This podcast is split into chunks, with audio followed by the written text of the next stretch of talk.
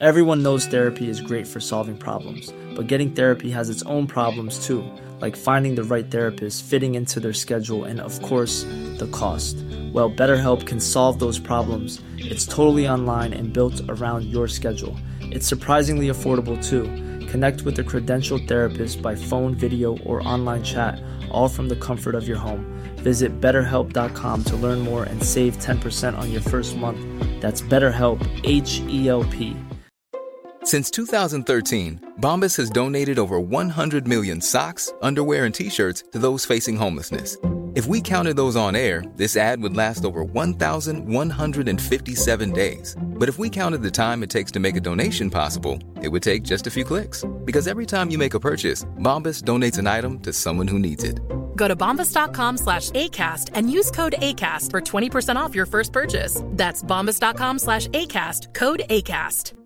Burrow is a furniture company known for timeless design and thoughtful construction and free shipping, and that extends to their outdoor collection. Their outdoor furniture is built to withstand the elements, featuring rust-proof stainless steel hardware, weather-ready teak, and quick-dry foam cushions. For Memorial Day, get 15% off your Burrow purchase at burrow.com slash ACAST and up to 25% off outdoor. That's up to 25% off outdoor furniture at burrow.com slash ACAST.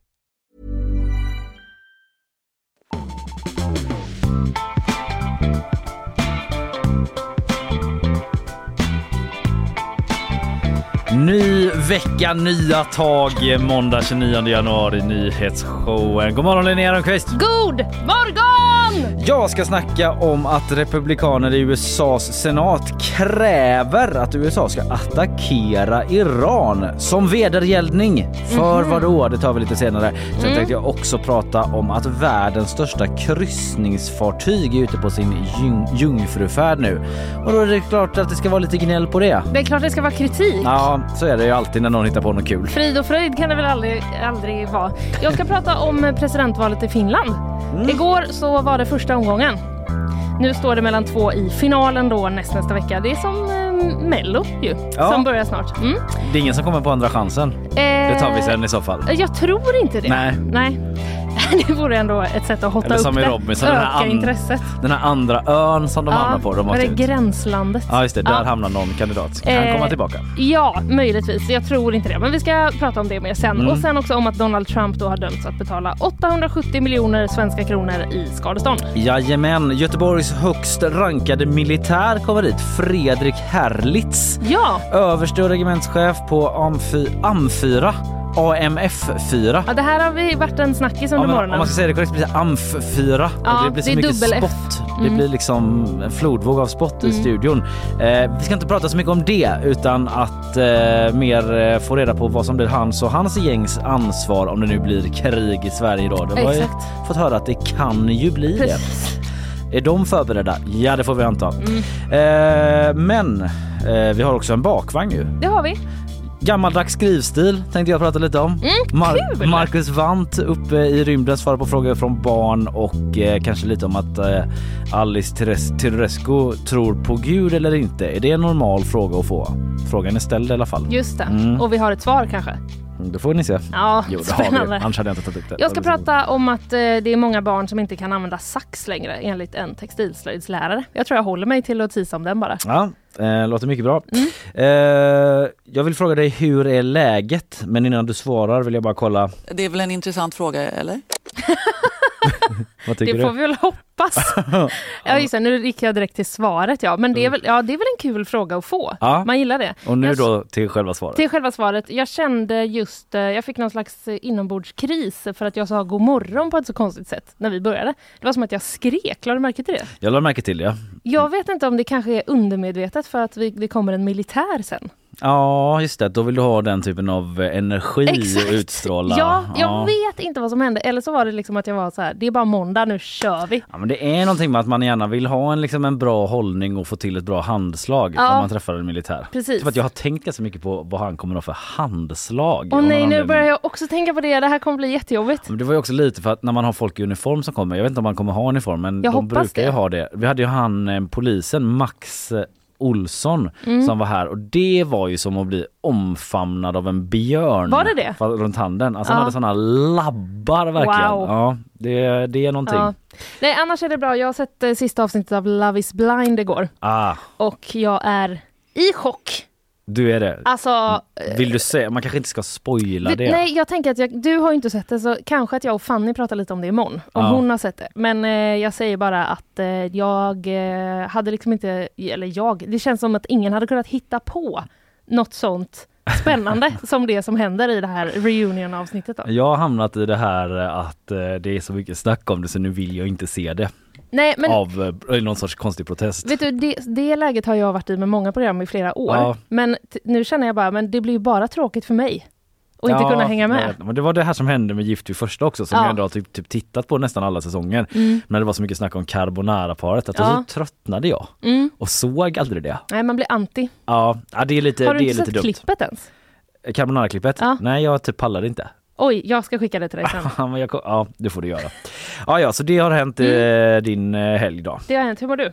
Eh, jag mår bra, inte så mycket att rapportera. Det var ju bara riktigt så hejkon bacon i morse när jag kom till jobbet och kommer runt hörnet där kaffemaskinen står. Ja. Då står det ju liksom puttrar en god kanna där tror man bara att det inte var någon kanna. Det bara rrr, forsade ut kaffe över hela Det diskbänken. var Karl som bryggde direkt ner på plattan. Lite så god morgon måndag typ. Ja, jag kände verkligen att det var så. Jag smygfilmade faktiskt lite när ni stod och torkade upp sen. Ja du gjorde det. Mm. Bra. Ja, tack. Bra att du gör det. Eh, ja, men jag vet inte, det kändes som att det var så början på någon sån Felix Herngren film Ja. från 90-talet. Ja. Att det var som vardag du vet. Så här är det. Men nu är vi igång.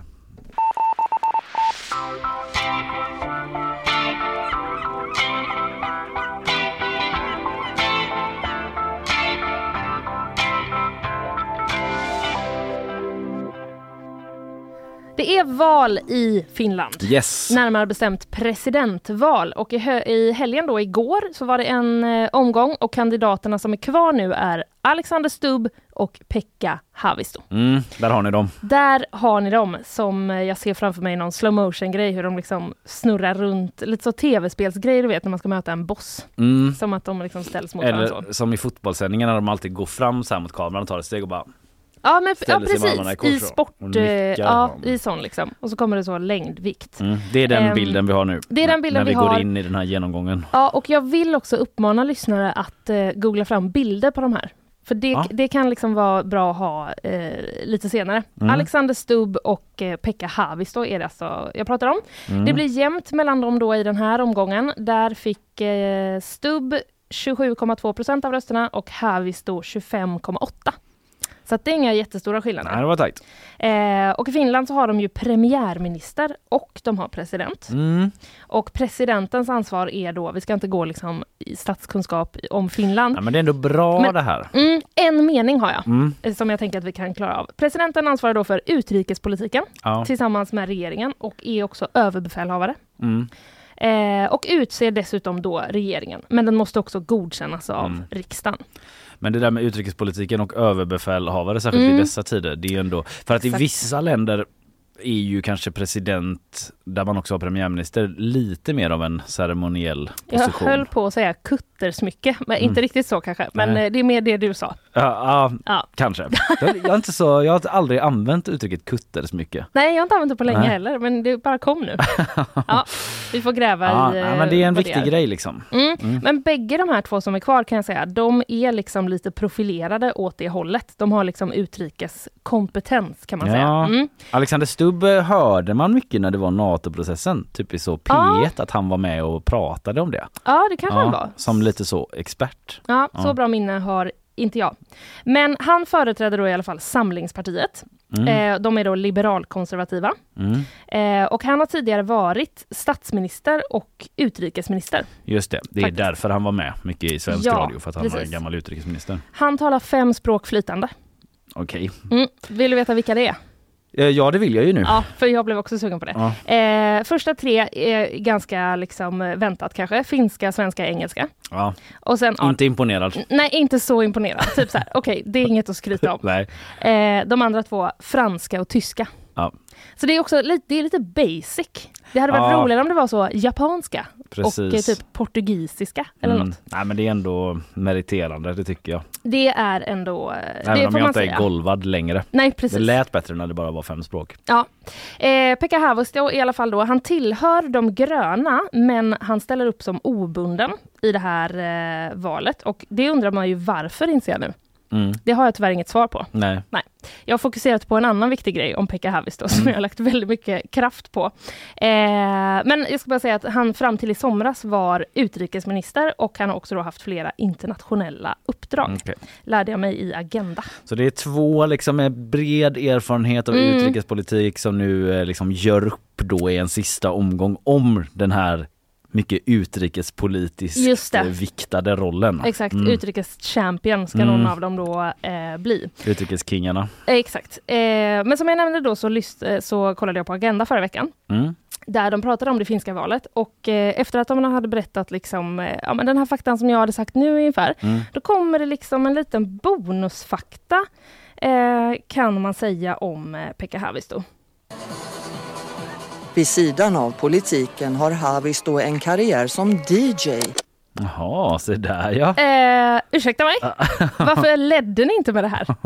Undrar eh, Hur vissa. kommer du använda det i din diplomati-jockey? Typ? Exakt kommer du göra så. Här vill jag också rekommendera att man googlar fram en bild på Pekka Haavisto för att Mm, eh, det gör jag nu. om, man, om jag liksom med eh, Alltså om jag var tvungen att gissa vem utav dem, Pekka Haavisto eller Alexander Stubb som var DJ, så hade jag faktiskt aldrig gissat på eh, att det var Pekka Haavisto. Nej, han ser inte ut som en stereotyp av en DJ och eh, jag tänker mer, kommer du ihåg det här gamla klippet med finsk eh, disco?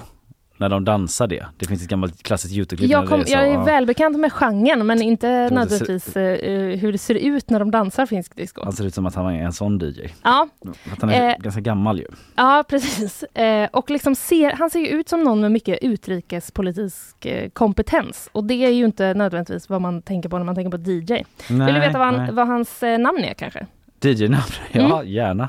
DJ Pexi. DJ Pexi. DJ Pexi. Ja, absolut. Inte svincoolt, Nej. kan vi väl ändå säga. Men, Eller? Nej, nej, inte svincoolt Nej. är det inte. Det är inte det sjukaste DJ-namnet jag har hört. Nej. Eh, han berättar själv då eh, för Agendas reporter om eh, eh, Just det, det ljudet hade jag inte hunnit få in. nej. Eh, jag kanske kan... ehm, ja, vi han kanske kan om sitt. DJ-ande. Men han berättar om sitt DJande och han säger eh, att så här, ja, jag är ute här och det är ett bra ställe att träffa unga. Eh, och så säger han också så bara eh, It's uh, my DJing has become uh, rather uh, popular. Mm. Typ som att han är så, "Eh, jag vet inte riktigt varför. Nej. Mm, Jag ser lite bilder, de har försökt liksom rulla ut honom vid olika DJ-bås liksom inför Ja. valet här när man bildgooglar Pekka Haavisto och DJ Mm. så ser man hur han står där och liksom en bild där han det ser ut som att han liksom så g- minns tillbaka till gamla goda tider typ att han ja. tittar på ett mixerbord och liksom livet passerar revy typ. eller hur, men det är lite udda att han också har skjorta och kavaj Ja, när han precis. DJar. Jag såg något klipp där han hade liksom som en basker på sig också. Jaha. Ja.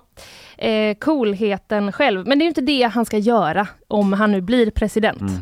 Please uh, welcome, typ att det är han, eh, vad heter han nu igen? Skavlan. Nej, ehm, ah, nu tappar jag namnet, NATO Ja, generalsekreterare. ah, Jens Stoltenberg. Jens Stoltenberg som var Welcome to the stage DJ Pexi. DJ Pexi. Ja. Han, Det kan, men det kan ju vara bra på om de har något möte där de Ja, behöver en paus. Liksom. precis. Så kan de ha lite då är det dans. DJ Pexi. Ja. Eh, I alla fall, tillbaka till själva presidentvalet då, från den här Mm, lilla musikaliska utsvävningen. Omni skriver att det har beskrivits då som, en, eh, som ett närmast unikt snällt val. Ja, Väldigt snäll Okej. stämning har de. Mm. mm. Som ett exempel då på det här så lyfter de en, eh, en ordväxling från den sista debatten då. Det var i lördags kväll. Eh, och då fanns det ju fler kandidater med. mm. Eh, det är då eh, Harry Harkimo från partiet Rörelse Nu som påstod i den här debatten att vänsterns kandidat då, Li Andersson citat, inte uppskattar de som har läs och skrivsvårigheter. Mhm. Det sa han. Mm, Uppskattar inte dem. Nej, menar han. precis. Han anklagade henne för det. Liksom. Eh, och Andersson svarade då att det var inte sant och kommentaren var citat väldigt sårande. Ja. Då bad eh, Harkimo om ursäkt.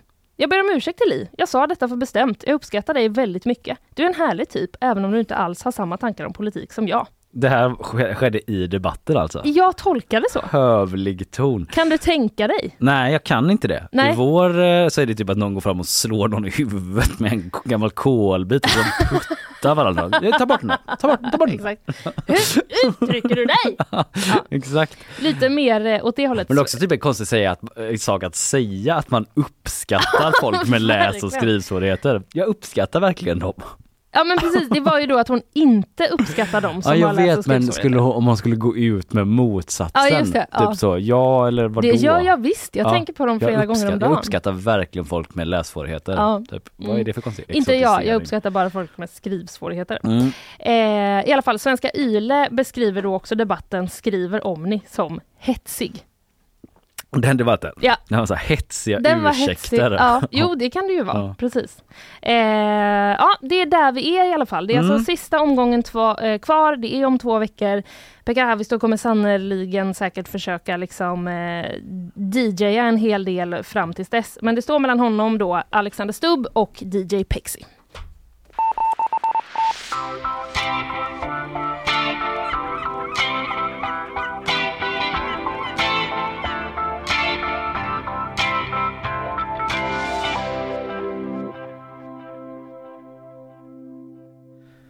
Vi eh, får ju besök om en stund. Ja. Fredrik Herlitz, major Herlitz. Major. Ja, högst rankade militären i Göteborg och vi ska prata lite om eh, ja, säkerhetsläget för oss göteborgare Mm. och eh, vad en eventuell krissituation innebär för honom och kollegorna och så vidare. Nu eh, har vi en av eh, våra kära kollegor med oss eh, framme vid mikrofonen, Isabella Persson. God morgon. Hallå! God morgon, god Jag morgon. vet ju att du har konsumerat en hel del handboll i helgen. Det har jag gjort. Ja, men vi kanske tar lite Vi- om det sen. Ja, det gör vi. Ja, Vi vi... börjar med andra nyheter först. Åklagare yrkar på dödsstraff för svenske Johan Floderus som sitter fängslad i Iran. Floderus greps under en semesterresa 2022 och anklagades för att bland annat ha spionerat för Israels räkning. Han har nu åtalats för att bland annat ha spridit korruption på jorden. Men eh, Sverige och EU har vid flera tillfällen krävt att han omedelbart ska släppas. Men åklagaren kräver alltså lagens strängaste straff och nu har Floderus advokater en vecka på sig att svara på åklagarens oroväckande. En man i 30-årsåldern har dött efter vad som verkat ha startat som ett bråk i en lägenhet. Det var igår som polisen larmades till lägenheten i Kolltorp och fann då den svårt skadade mannen utan medvetande och med knivhugg i överkroppen. Och ganska omgående kunde läkare konstatera att hans liv inte gick att rädda. En kvinna som befann sig i anslutning till bostaden har gripits misstänkt för mord. Kansas City Chiefs är klara för Super Bowl. Kansas som regerande mästare besegrade igår Baltimore och nu väntas San Francisco i den stora finalen som spelas den 11 februari. Men snackisen efter matchen är nu om Taylor Swift missar den stora finalen.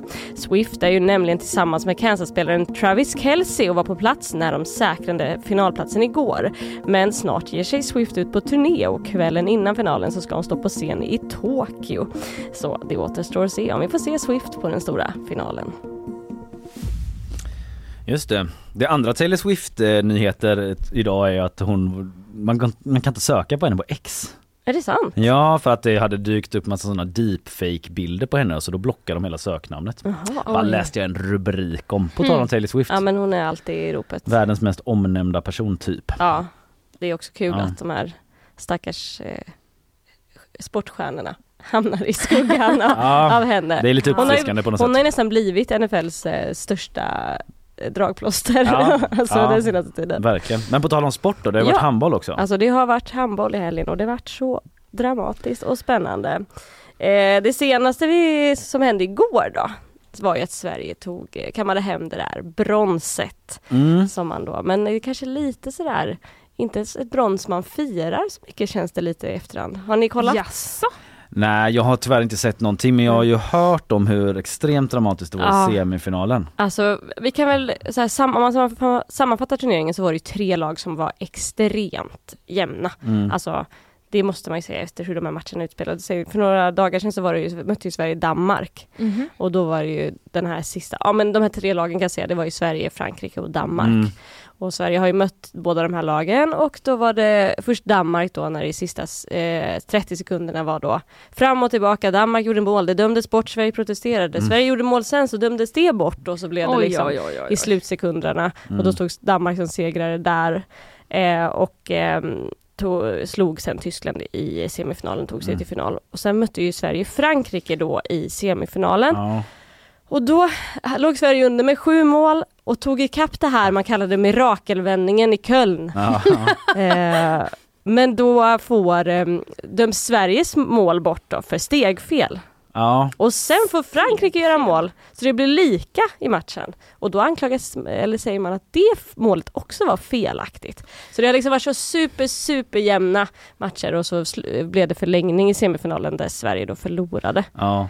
Och man lämnade in en protest och ah, det var Ja så extremt precis för att han, det var sånt där frikast, Mm. alltså sista kastet i matchen och de ställde Mm. upp en mur och det ska typ inte gå att göra mål på det riktigt. Nej, men så alltså- gjorde han det ändå. Man, ju, man tycker ju då att så här, Sverige, tyckte jag när jag såg det, så men alltså det där får man ju inte bara släppa in. Men då var det att han lyfte foten då tyckte Sverige, vilket han inte får göra när han sköt det skottet. Och så Exakt så. överklagar de det. Men en sån Vad är det för töntig regel? Ja men, men alltså typ på ju om- frikast får man inte lyfta foten för då kan man liksom luta sig runt muren och sånt. Mm. Typ, och det ska man inte få. Nej, det Nej. handlar ju om att man får ett, an, eh, alltså mm, domaren kan ju säga eh, nu är det passivt spel och så Ja. har man bara x antal kast att ha att göra med. Och till slut hade Frankrike bara ett kast kvar.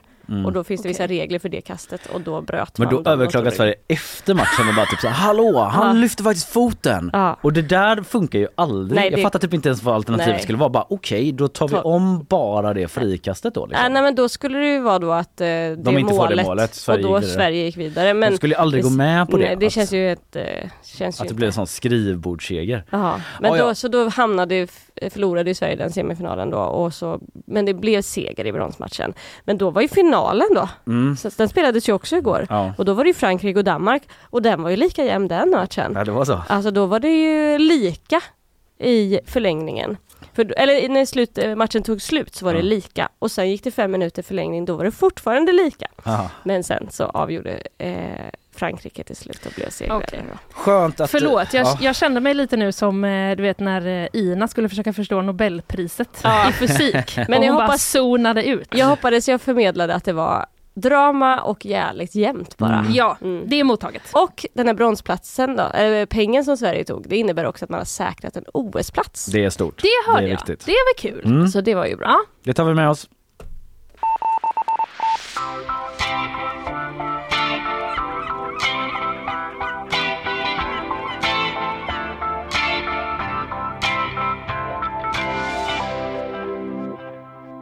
I USA Linnea så kräver flera republikaner i senaten att USA ska attackera Iran. De uppmanar Joe Biden till en förödande vedergällning som jag läser på Omni och säger att allt annat skulle bekräfta att Joe Biden är en ynkrygg som inte är värdig att vara högste befälhavare. Oh, Mm. det vill man ju inte bli kallad. Nej, eh, det säger en av hans meningsmotståndare där i senaten då. Hårda ord, starka papper. Vad handlar detta om nu då? Nu tar vi oss igenom det. Det handlar om att tre amerikanska soldater har dödats i en drönarattack mot en amerikansk bas i Jordanien nära gränsen till Syrien. Många länder där. Men det här uppgav USAs militär själva då för CNN eh, och det ska ha skett under natten till söndagen. Och eh, president Joe Biden han var ute och liksom bekräftade den här attacken i någon sorts spontan presskonferens nästan vad det såg ut som. Det var liksom väldigt dåligt ljud. Han gick ut i en sal där till journalister och berättade att eh, som han sa då en radikal militant grupp med stöd från Iran som verkar i Syrien och Irak misstänks ligga bakom den här händelsen. Och han sa också då att eh, man kommer att hämnas detta. Jag har ett kort klipp men som sagt det är eh, lite dåligt ljud. Han uppmanade liksom hela salen till en stunds tystnad eh, i vördnad för de här dödsoffren då och sen avslutade han den tystnaden på följande sätt. we shall respond. We shall respond sa han där. Det var ganska Mm. ödesmättat när man såg klippet i alla fall. Eh, Men exakt hur eh, det här svaret eh, ska se ut, det vet vi ännu inte. Om det ska vara liksom, eller ri- riktat mot vem. Det enda han har sagt Nej. är ju att det är liksom en Iran-stödd radikal militant grupp. Mm. Vilket ju inte betyder att svaret måste vara mot Iran direkt Nej. då, antar jag. Eh, Men det vill ju vissa republikaner då, till exempel Mitch McConnell som ju är minoritetsledaren där. Så det är inte vilken senatspolitiker som helst Nej. heller. Han har krävt eh, ett direkt militärt ingripande mot Iran. Eh, Och de är ju liksom någonstans eh, blods dödsfiender sedan länge, Mm. USA och Iran. Det hade ju varit en ganska allvarlig situation to say the least. USAs eh, försvarsminister Lloyd Austin, han har sagt att han är ursinnig och väldigt ledsen angående de här tre döda soldaterna och att varken han eller presidenten tolererar attacker på amerikanska soldater. Och han säger liksom att eh, eh, de nu ska vidta alla möjliga åtgärder för att försvara USA och deras soldater då. Mm. Men det kan man ju tolka på många olika Men sätt. vad det blir återstår väl att se. Precis, den här basen ligger som sagt i Jordanien. Jag har bara sett en drönarbild som figurerar i eh, massa klipp. Man ser den uppifrån. Den ser ut att ligga, ligga ute i öknen eh, någonstans och i attacken då där eh, de här tre dog så ska minst 34 personer ha blivit eh, skadade enligt eh, CNN bland andra och jordanska myndigheter säger att de samarbetar med USA nu och kallar det här för en terroristattack. Samtidigt så var rubriken nu under morgonen då att Iran själva tillbakavisar anklagelserna om att man stöttar den här gruppen som utförde attacken. Det Aha. som Joe Biden sa då. Okej. Att eh, så är det, det tillbakavisar Iran. Eh, och eh, oavsett så verkar inte liksom USA och senatspolitiker köpa det. Att Nej. Iran liksom inte har någonting med det att göra. Det här är liksom vad vi vet i nuläget om den här situationen som ändå toppar flera nyhetssajter under den här morgonen och det är väl en utveckling som vi lär följa under veckan skulle jag tro. Mm. Så ett första informationspaket här så att Jättebra. alla hänger med in i veckan på den här bollen som nu har satts i rullning.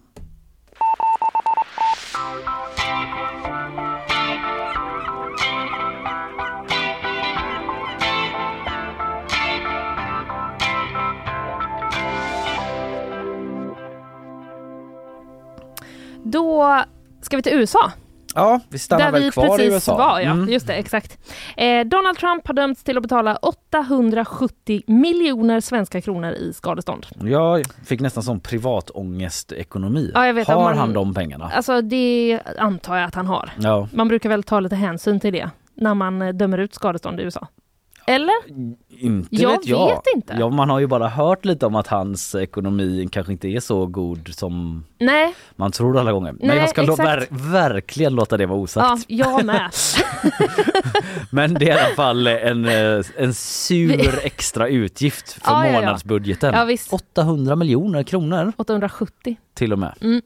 Han är ju aktuell då eh, på flera sätt inom rättsväsendet har jag Mm. skrivit här. Aktuell inom rättsväsendet. Aktuell på flera sätt. Mm. Eh, och det här är då ett av dem. I fredags var det så kom den här domen och eh, han ska då betala det här skadeståndet till författaren E. Jean Carroll. Eh, hon har då anklagat Trump för att ha våldtagit henne i mitten av 1990, 1990-talet. Mm. Mm, 90-talet kan man Ja. säga också. Eh, hon gick ut med det då 2019 och eh, Trump förnekade det och påstod att hon hade, då, hon hade hittat på det för att hon skulle få uppmärksamhet så att hennes memoarer skulle sälja bättre. Det var Mm. hans förklaring. Mm. Eh, och efter det då så eh, säger Carol själv att det riktades en hatstorm mot henne och att hennes rykte förstördes efter att Trump gick ut och sa det här. Alltså. Mm. Mm. Eh, det har hon då sagt under rättegången. Och han dömdes för förtal i just det här fallet och sexuella övergrepp redan förra året. Faktiskt. Så Mhm. det som rättegången har handlat om nu, det är då hur stort skadeståndet skulle bli. Just det, och det är något sånt civilrättsligt fall så att det handlar om skadestånd snarare än eh, fängelse och så vidare. Ja, jag vågar inte svara på Ja, men exakt. jag läste men det är det säkert. det, ja. ja. vad bra. Mm. Mm, det landar i alla fall då på 870 miljoner svenska kronor. Och tydligen var det också så i fredags då i rätten när, när eh, Carols advokat höll sitt slutanförande så stormade Trump ut.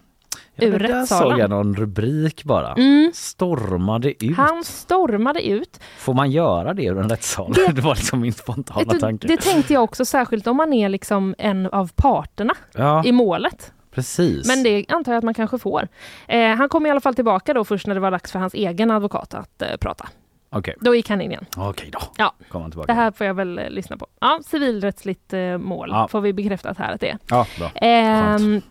Tror du att Donald Trump har liksom varit tyst efter den här domen eller tror du att han har kommenterat någonting? Nej, det, har, det kanske har undsluppit honom. Någon Ja. liten kommentar sa jag. liten, mm. Om jag känner the Donald Mm. rätt. Det gör du. Det har, eh, det har kommit en liten kommentar då på Truth Social. precis, när han Vilket- Att tiga är guld var den eh, kommentaren. Ja, exakt. Ja. Så därför säger jag ingenting. Nej. Eh, det slår mig nu, jag har inte tänkt på Truth Social på länge. Och så, Nej. det är ett väldigt speciellt namn. Att Ja. sätta liksom på en sån grej. Ja, i alla fall, han skriver eh, fullständigt löjligt. Jag håller inte med om någon av domarna. Eh, och så fortsatte han då och hävdade att rättssystemet användes som ett politiskt vapen emot honom. This is not America! Avslutar han med caps Okej. i sin kommentar. Ehm, så det är ju hans eh, hållning helt enkelt och det är då det här eh, liksom rättsfallet som Ja. han nu är involverad i. Det återstår ju flera. Ja. Skattemålet bland annat och det här med eh, ja, flera olika saker Ja. som, som vi inte kan reda ut just Nej nu det är kanske. massor av grejer. Jag har liksom fastnat i hjärnan med det här med Trumps eh, privatekonomi Ja. och hur det går till Vad när de här du? pengarna ska betalas in. Nej men jag vet inte, att Nej. han har mycket så pengar i fastigheter och så. Ja, Jag vet inte varför jag är besatt, det kanske är för att jag funderar mycket över ekonomi generellt nu Ja. i dessa tider. intressant. Liksom. Eh, men det kanske han, han kanske bara har det på kontot och betalar ut typ. Eller så har Mm. han en sån avbetalningsplan. Ja, kanske. Ja, Säljer av någon fond kanske eller något. så kan det vara. Det har också spritts, vill jag bara säga, eh, video från eh, eh, den här eh, rättegången. ja, liksom. ja. Ha, har du sett det eller? De Nej, klippen? nej. För det var någon som såg, eh, det är liksom en, eh, en kamera som har filmat och så har den filmat lite så här lite rörigt, den rör sig liksom och Mhm. sådär. Så filmar den Trump först som sitter bredvid sin advokat. Vänta, jo jag kanske visst Ja. har hört om det men berätta ändå. Ja. Som ser liksom lite så, du vet, lite, lite trumpen ut höll Ja. jag på att säga. Ja. Vilket sammanträffande. Mm, Eh, och sen så liksom panorerar den kameran, fast väldigt slarvigt, över till domaren. mm. Och då ler domaren jättestort in i kameran som att så här, hej! Och Om så har det- det liksom framat som att så här, varför ser Trumps rättegång ut som The Office? Typ? Ja exakt, Ja. att det är lite så Kardashian, att det är Ja.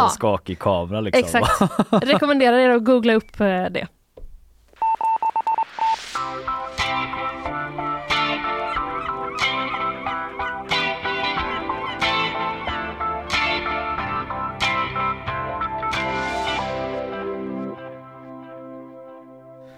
Det kan bli krig i Sverige, det har vi hört eh, under eh, Folk och Försvar där i Sälen Mm. från civilrättsministern Carl-Oskar Bolin. Bland andra, det har varit ett upptrissat eh, läge och det är det ju i världen rent säkerhetsmässigt också. Krig i vårt närområde och så vidare. Och vårt absoluta närområde här där vi sitter det är ju Göteborg och därför ska vi eh, om en liten stund då prata med den högst uppsatte militären här i stan och området. Jag talar om Fredrik Herlitz som är överste och eh, chef för Älvsborgs amfibieregement.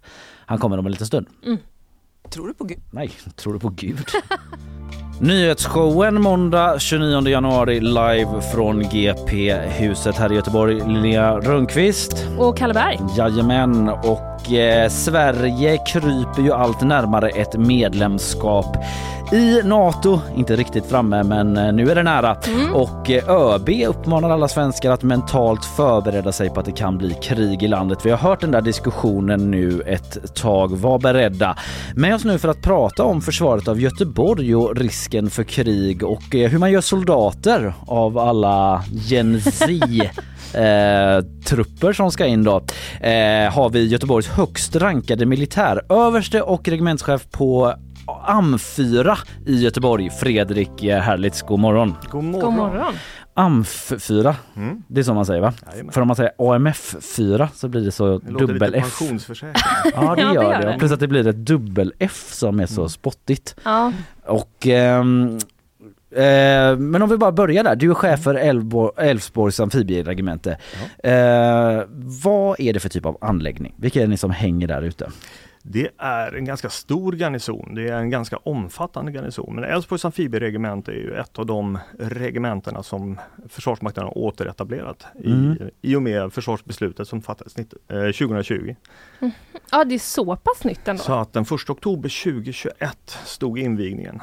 Mhm. Då återetablerades regementet efter ungefär 15 års eh, nedläggning eller man, Mm.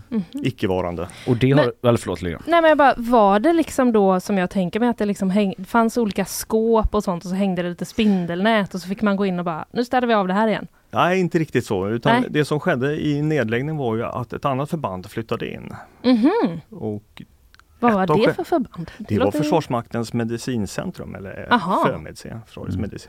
Medici- Mhm. medicincentrum.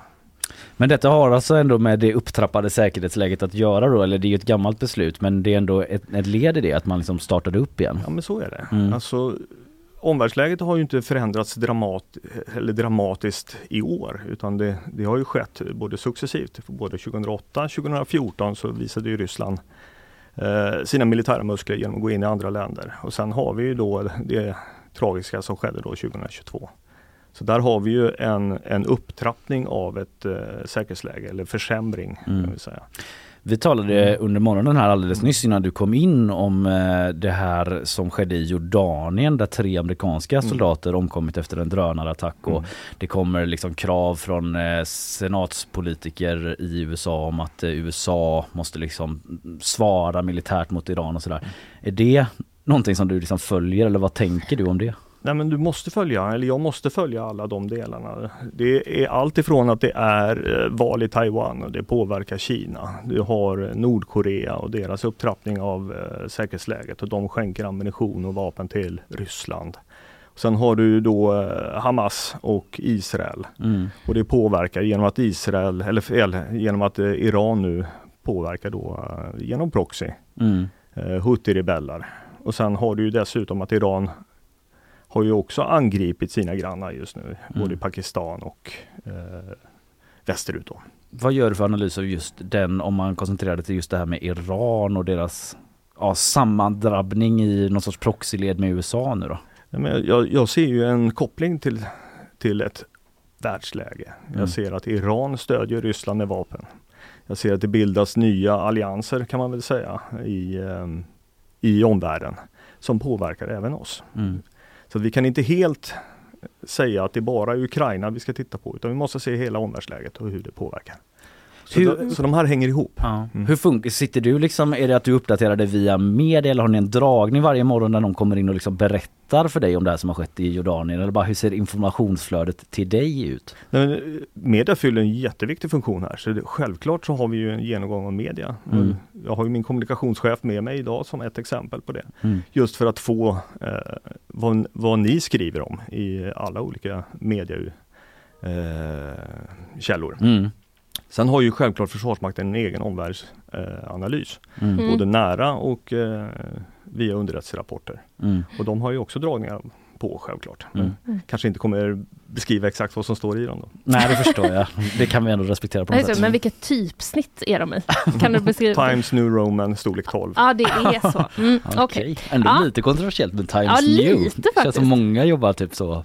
Vad är det man har? Garamond? Are- Areal. Areal. Ja, Ja, ja. Vi ska inte gå in i, eh, i det, men det var ju ett par veckor sedan som det var också mycket debatt kring då huruvida Sverige kan dras in i ett krig eller inte.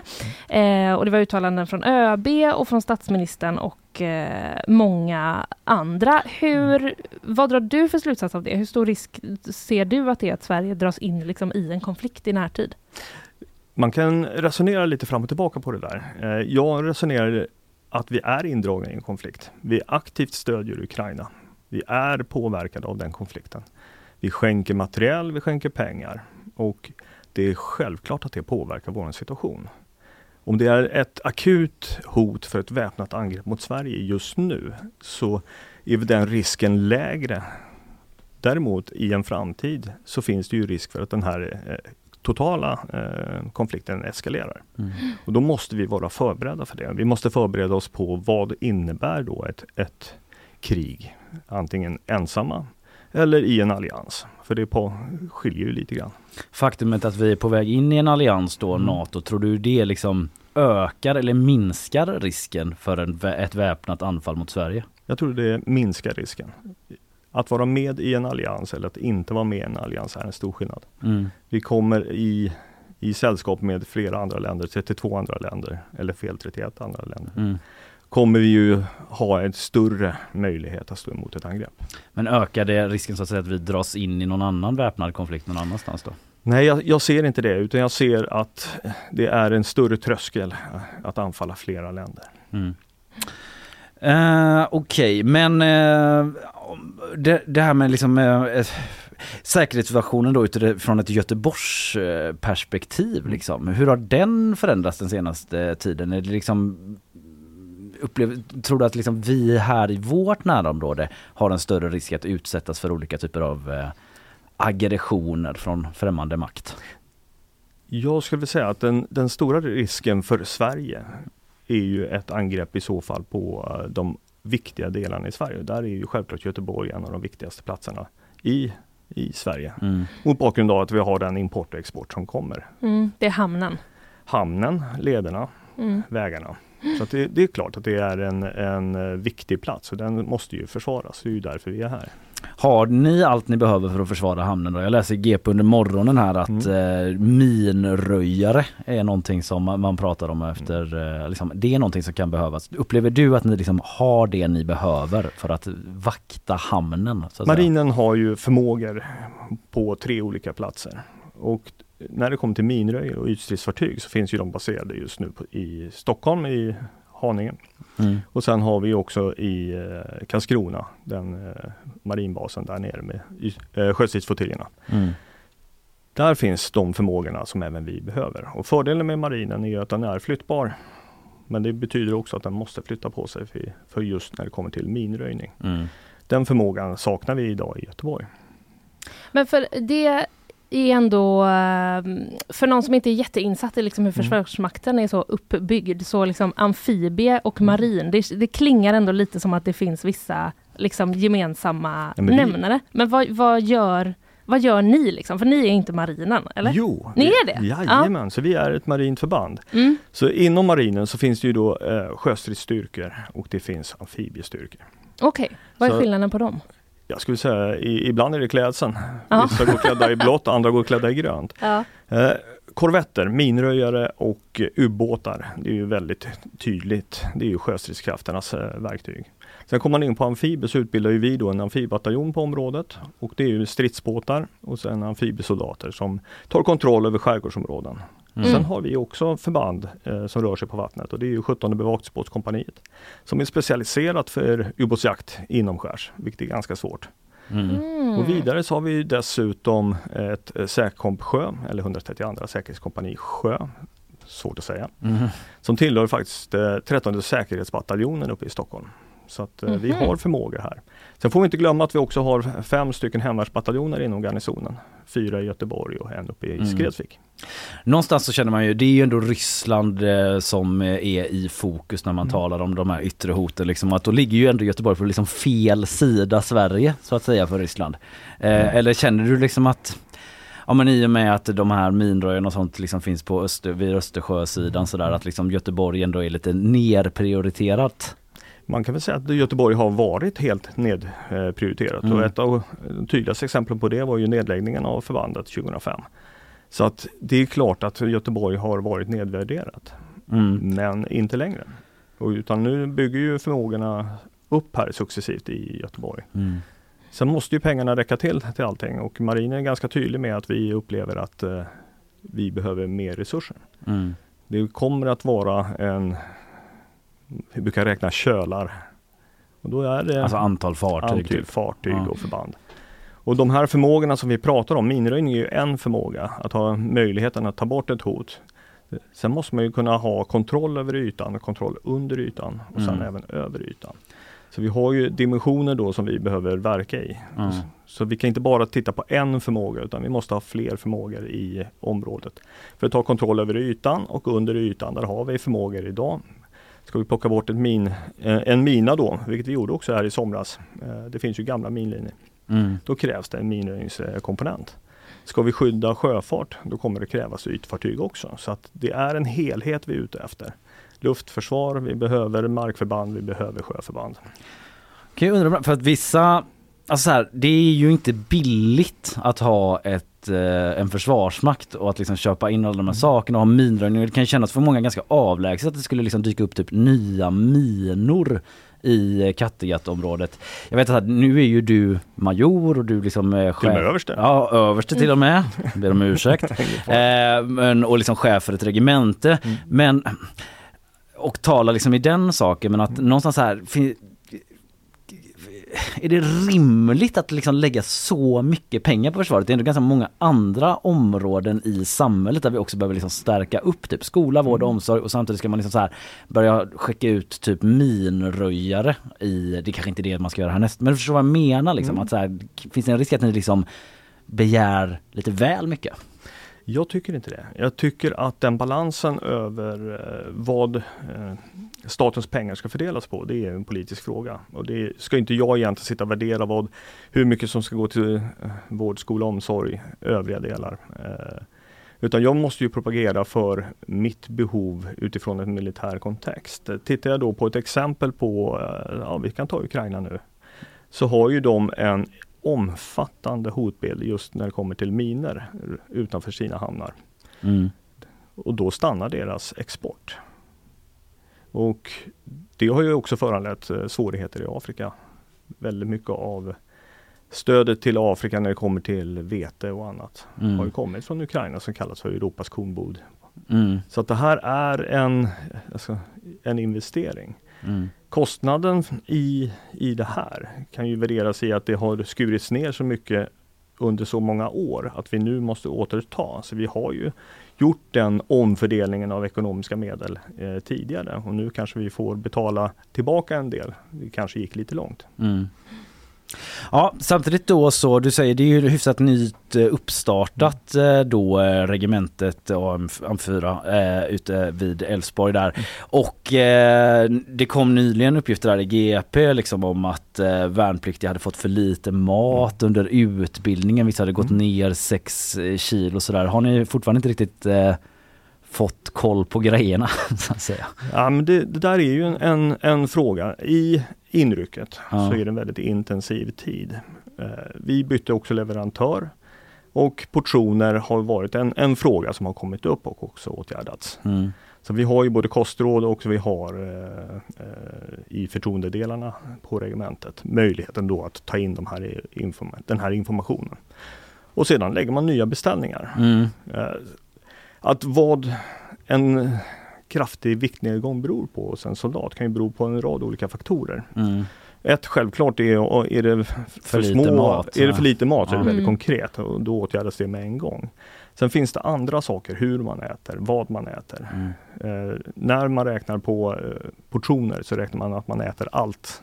Eh, grönsaker, Ja. bröd, smör, man räknar ju på totalen. Och somliga kanske i början inte äter rätt.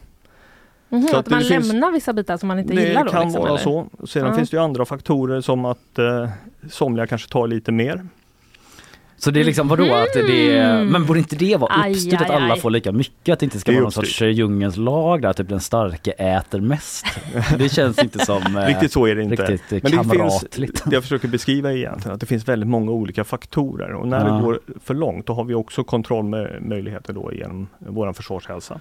Är fantastiskt duktiga på att eh, föra protokoll på detta. Mm. Så när den här rapporten gick in så Den kom från Pliktrådet ska vi säga bara så alla Precis. lyssnare är Ja. med som liksom uppmärksammade det här. att, och Pliktrådet är ju en jätteviktig funktion Mm. i, i förtroendedelarna hos våra värnpliktiga. eh, Mm. Så den rapporten har ju då eh, synat den här delen och där har vi också då vidtagit de åtgärder som vi behöver för att det ska Mm. vara man ska kunna vara torr, varm, mätt brukar vi säga. Det är, Ja, det är ganska grundläggande det är ändå. en grundläggande För del. att just eftersom det är så mycket tal om att eh, alla medborgare måste Mm. förbereda sig mentalt på att det ska Mm. bli krig och sen ni är ett eh, relativt eh, nyuppstartat regemente Mm. och sådär. Eh, Kände du att ni är förberedda om det skulle inträffa ett skarpt läge nu liksom?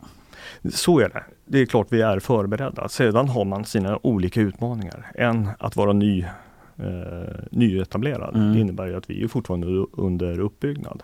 Det betyder att vi bygger fortfarande förråd, vi bygger fortfarande förband och förmågor. Vi har en full värnpliktsutbildning eh, utbildning igång. Mm. Men, Men ni håller fortfarande på, alltså bygger förråd, det betyder att ni fortfarande håller på liksom köper in allt ni Abs- behöver? absolut. Inte bygger de fysiska förrådshusen Nej, vi- eller det med? Ja, det är med. Ja. Mm. Så det här är ju en, en, eh, en uppbyggnad av eh, förband. Mm. Så det, det är klart, är man eh, nyetablerad då kommer man få starta där man står. Mm. Eh, på två år har vi kommit väldigt, väldigt långt. Så skulle det ske idag då kan vi sätta in både förband och förmågor. Bara att de är lite spinkiga då, vissa. Nej, det där är faktiskt åtgärdat. Mm. Men eh, vad, när ser du att ni kommer vara liksom klara då? Eller det, ser du det mer som att det pågår hela tiden? Det är en pågående process skulle Ja. jag säga. Vi Mm. blir klar. Vi, självklart har vi tider.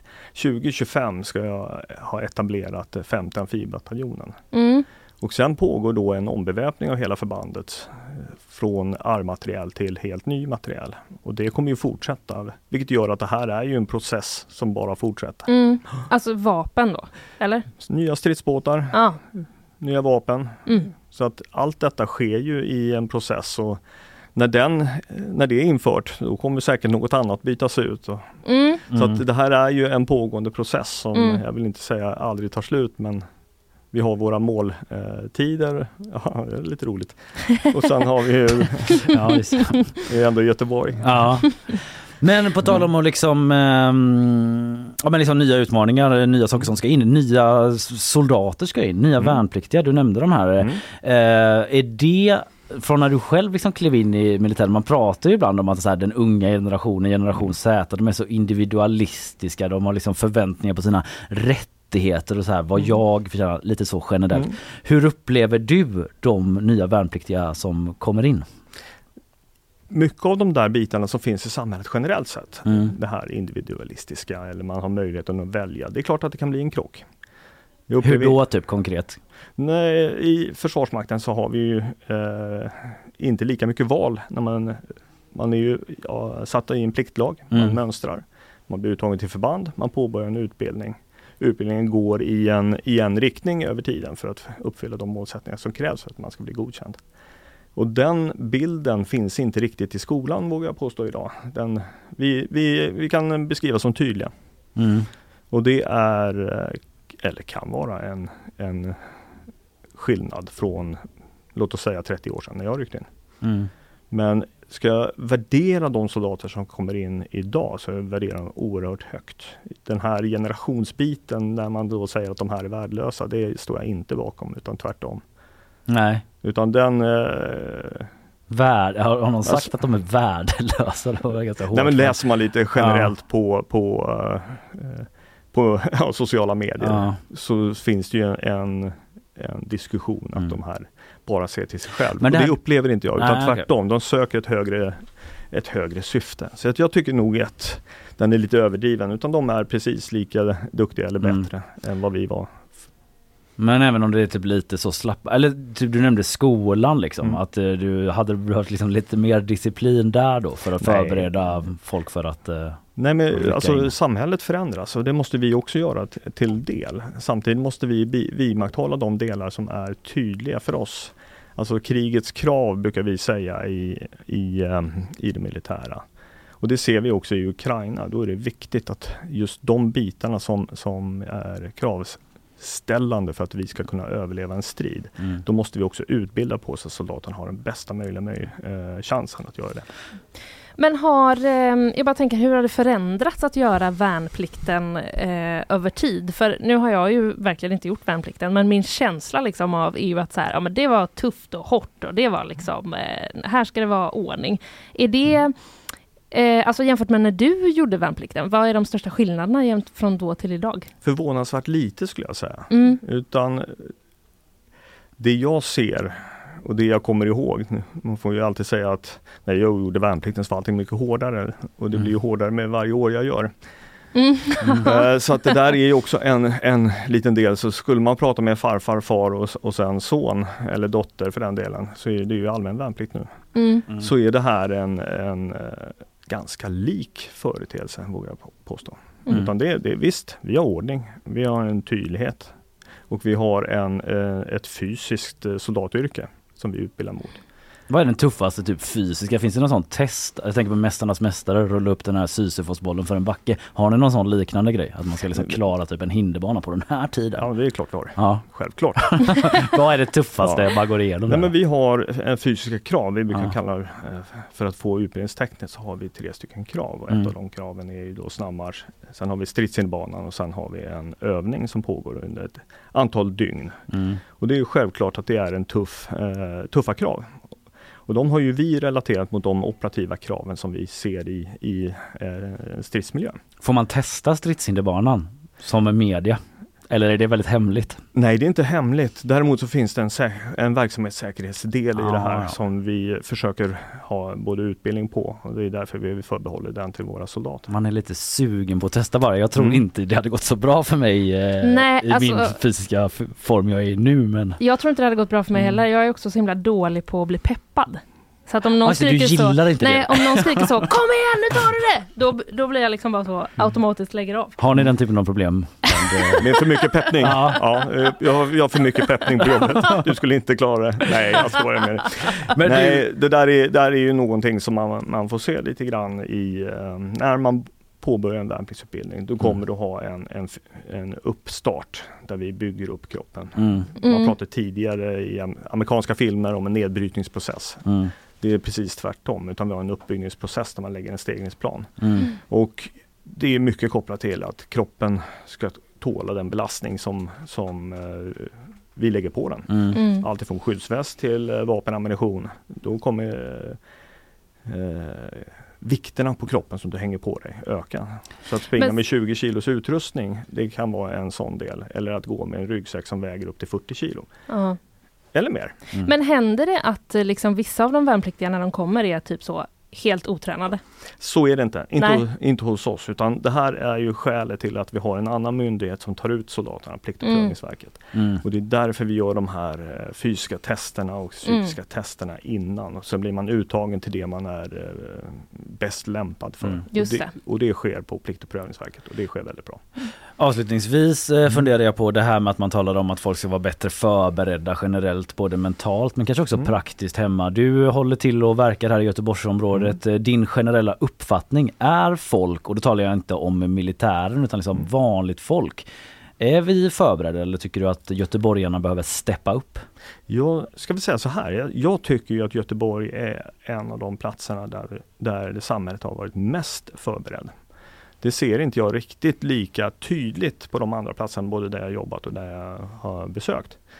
Här har vi haft prövningar i samhället. Det är eh, Scandinavian Star, Tjörnbron, eh, diskoteksbranden. Det är prövningar på samhället som, som, som präglar den här stan. Så jag, jag tycker att jag som samverkar då med 18 kommuner inom ramen för totalförsvaret upplever att här har man tagit det här på ett större, all, mm. större allvar än vad jag ser på andra platser. Så att med det sagt så tycker jag att Göteborg och med omnejd då, egentligen hela västkusten, har förstått eh, budskapet som kommer då både från statsminister, försvarsminister och civilförsvarsminister. Tycker du man behöver ha fler liksom vattendunkar hemma eller jag, jag tycker konserver? Det. Ja. ja. jag tycker det. Och skälet till det är inte alltid krig utan det kan vara en sån enkel sak. Vi såg under pandemin, det blev en containerbrist. Helt plötsligt kommer inte, om det var huvudvärkstabletter eller vad det nu var som var eh, bristen. Mm. Så vi kan faktiskt eh, eh få prövningar utan att det blir krig. Mm. Därför tycker jag att den här förberedelsen som sker med att man ska kunna klara sju dygn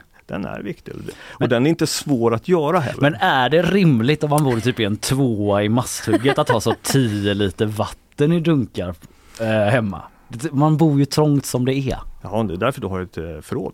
Ja, jag vet, men du vet ju hur det brukar se ut i dem. Ja, ja. Eller kanske inte i ditt, jag vet inte hur man gör men det väl vara lite stökigt tänker jag. Nej men jag tror att det här är en, en enkel bit att faktiskt vara förberedd. Om du inte har vatten hemma, var finns då vatten? Om betalsystemet släcks, mm. hur skaffar jag vatten? Har jag kontanter? Hur... Vad är ditt viktigaste tips? Det här borde du ha hemma. Vill du nämna tre saker? Ja, då tycker jag du ska veta var du får vatten. Du ska kunna överleva så att du har eh, mat. För en vecka? För en vecka. Ja. Och det är enkelt att ha både pasta och du kan ha konserver hemma. Och du ska kunna laga någonting utan att det är eh, el. Vilken konserv har du mest av hemma? Ravioli, Felix. Där har vi det.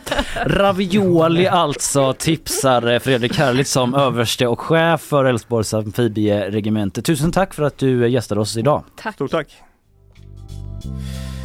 Ja, du eh, mönstrade aldrig Linnea va? Det är korrekt. Nej, Jag ska bara tänka på vad jag säger nu, höll jag på att säga. jag gjorde ju det ute på KA4. Just det. Alltså då hette det ju fortfarande så och var Ja. igång. Då, Berätta mer. ja, men jag, Visst, du mönstrade också tillsammans med producent Karl. Ja, det stämmer. Det är otroligt. Vi var där, vi var kallade samma dag och var där. Men på den tiden, jag kanske inte, jag får väl erkänna att jag inte var så himla stridsvillig. Nej. Och om man då talar om eh, hur eh, säkerhetsläget i omvärlden är nu Mm, eh, så känns det mer upptrappat än det var då. just det. Det kan också vara att jag var 18 år, att man liksom inte tog in omvärlden lika mycket men att det känns som att det, och senare la la ju K4 ner Mm. också som vi hörde Fredrik Härligt berätta om men att man kanske inte liksom den generella inställningen var att de flesta inte ville göra lumpen. Ja.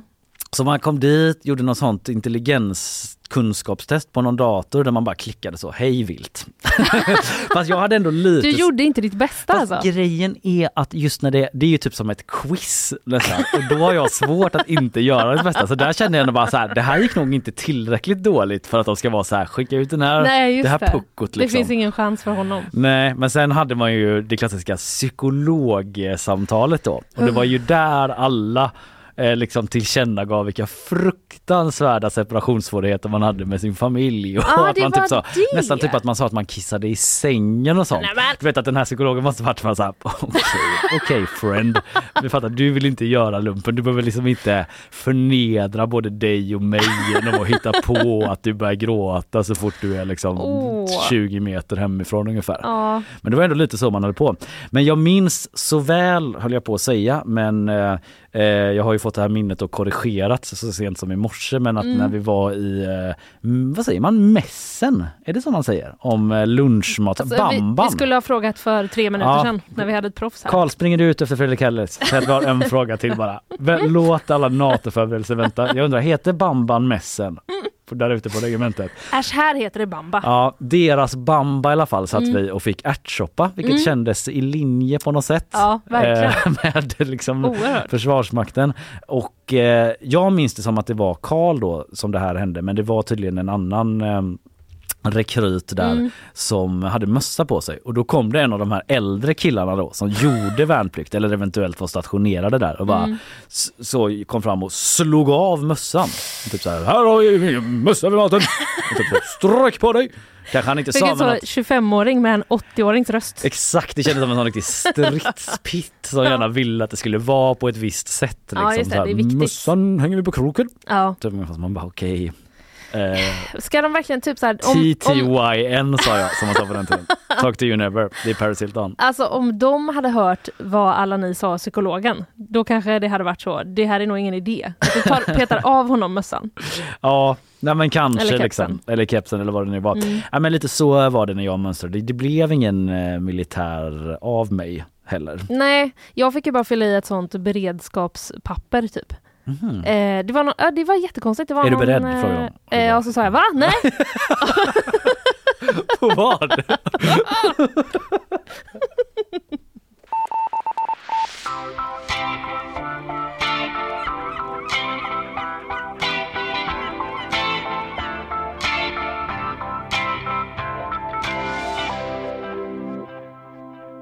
Jag skulle ändå vilja ta en grej Linnea här nu när vi är inne i bakvagnen här om att i helgen så gick världens största kryssningsfartyg ut på sin jungfrufärd.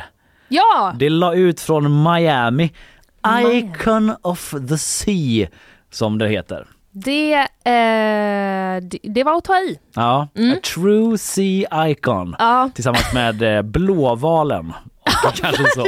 Marianergraven. Och de här plastöarna som flyter runt överallt. Ja, typ i Sydkinesiska havet. Nej, nej, nej, du menar de ja. Just Ja, ja, det, de jag här. menar skräpöarna. Just det, av flaskor och sånt. Exakt, ja. det är också ett true sea icon. Ja, och nu är det här då den största havsikonen, eh, nämligen True Sea Icon som la ut som sagt från Miami. Den är 365 meter lång och eh, något av ett skrytbygge.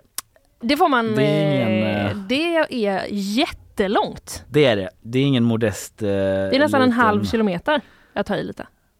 Ja, men det är faktiskt inte så långt från. Jag blev helt eh, mindblown när du uttryckte det på det sättet. Men Ja. så långt ifrån är det Eh, jo, tusen meter i en kilometer. Ja, men det en tredjedel. En på det tredjedel. Nej, jag bara var tvungen att liksom catcha upp på Det min är alltså gamla- 14,6 25 meters bassänger på Mm. rad. Perfekt. Nu lägger vi ner det här. Den ser också ut lite som att eh, någon som var tio år hittat på en jättecool båt. Åh nej, vad kul! Ja, man kan kolla på bilder om man googlar den här. Eh, den är täckt då med sju pooler och sex rutschkanor till exempel. En tennisplan eh, som också kanske är någon basketplan, att det är lite så multi-arena där, multicourt. Ja, du, den ser ju jävligt cool ut. Ser det inte ut som att typ någon, kille i din klass på mellanstadiet bara så här, den här båten Vet du- ska jag bygga när jag blir stor? Ja, men det ser faktiskt ut som en tjej för den har liksom mycket färg och inga vapen. Nej just det, riktigt. Eh, den har också då 40 ungefär eh, barer och restauranger och längst fram har den någon sorts iglo-liknande jättestor sfär typ. Wow! Som känns lite så Star Trekig ut på något sätt. Ja. Eh, Så det är inget modest bygge och eh, den invigdes dessutom av ingen mindre än Lionel Messi.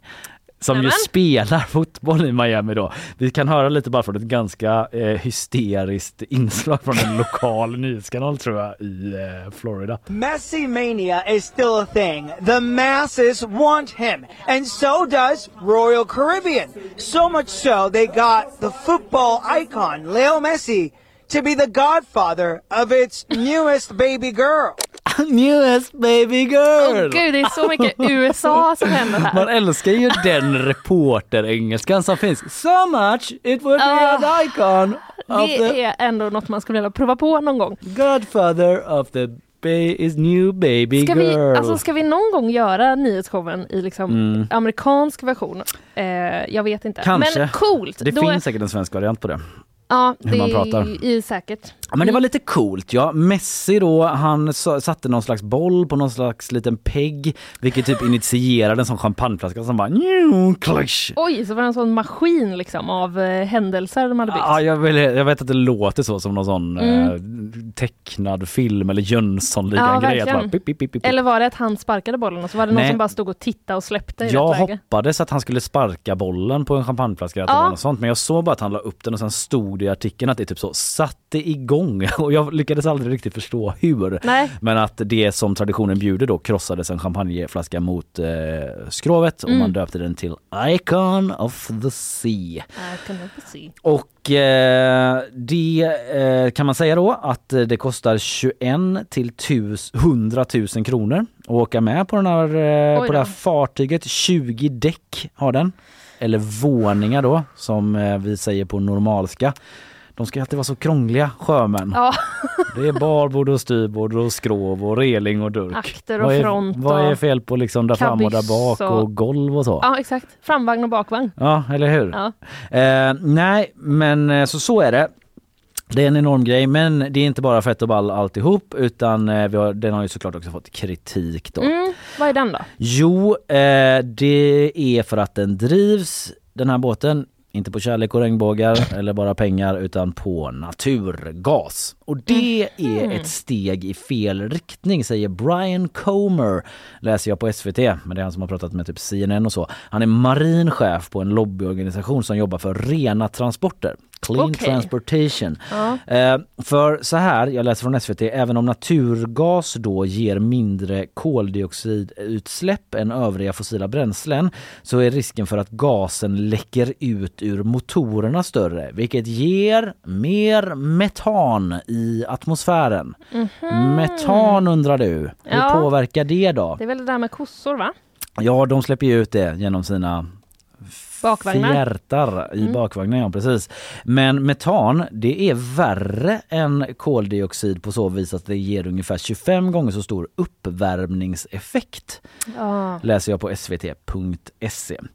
Så här säger en tjej som heter Anna Bradford som är från en miljöorganisation som heter Stand Earth om att den går på naturgas eller LNG som hon säger då som är engelska för liquid natural gas. hopefully the icon of the sea will be one of the last LNG ships uh, because methane fracking these are not climate solutions.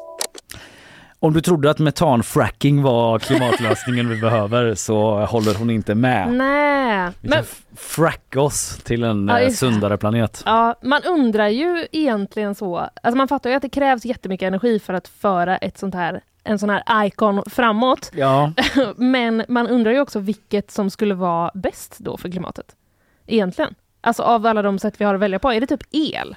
Ja du frågar inte mig men... Nej men jag eh, bara, jag bara liksom Ja. eh, började fundera på vilket sätt som de skulle vara så här. det här är skitbra. Den ska ju ut i Karibien Mm.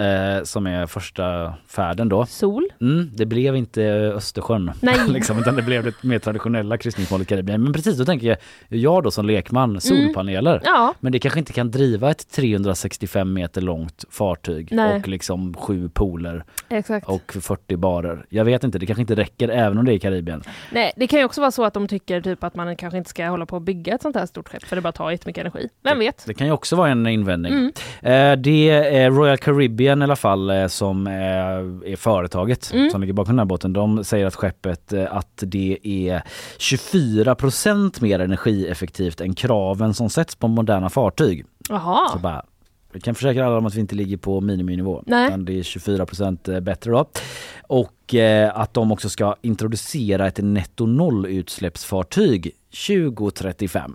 Så det är om 11 år. Just det. Och det vet jag inte riktigt eh, hur eh, det ska gå till då. På vilket Nej. sätt det är netto nollutsläpp. Att man kanske men- klimatkompenserar Ja, just det. på något sätt. Mm. Eh, genom att själv göra bubblor i bubbelpoolen. Den eh, tar, alla tar baddaren Man får ett litet sugrör, men då måste det vara i papp. Eh, och då kommer man bara kunna blåsa bubblor en kort stund. Jag vet inte om det här är liksom idéer som är uppe på deras eh, spånmöte Nej. nu men 2035 då kommer ett netto noll utsläppsfartyg från Royal Caribbean. Tydligen omsatte kryssningsindustrin 75 miljarder dollar 2021 vilket är en siffra som såklart är är omöjlig att relatera till. Ja. Men det är ändå den jag väljer att sätta punkt med.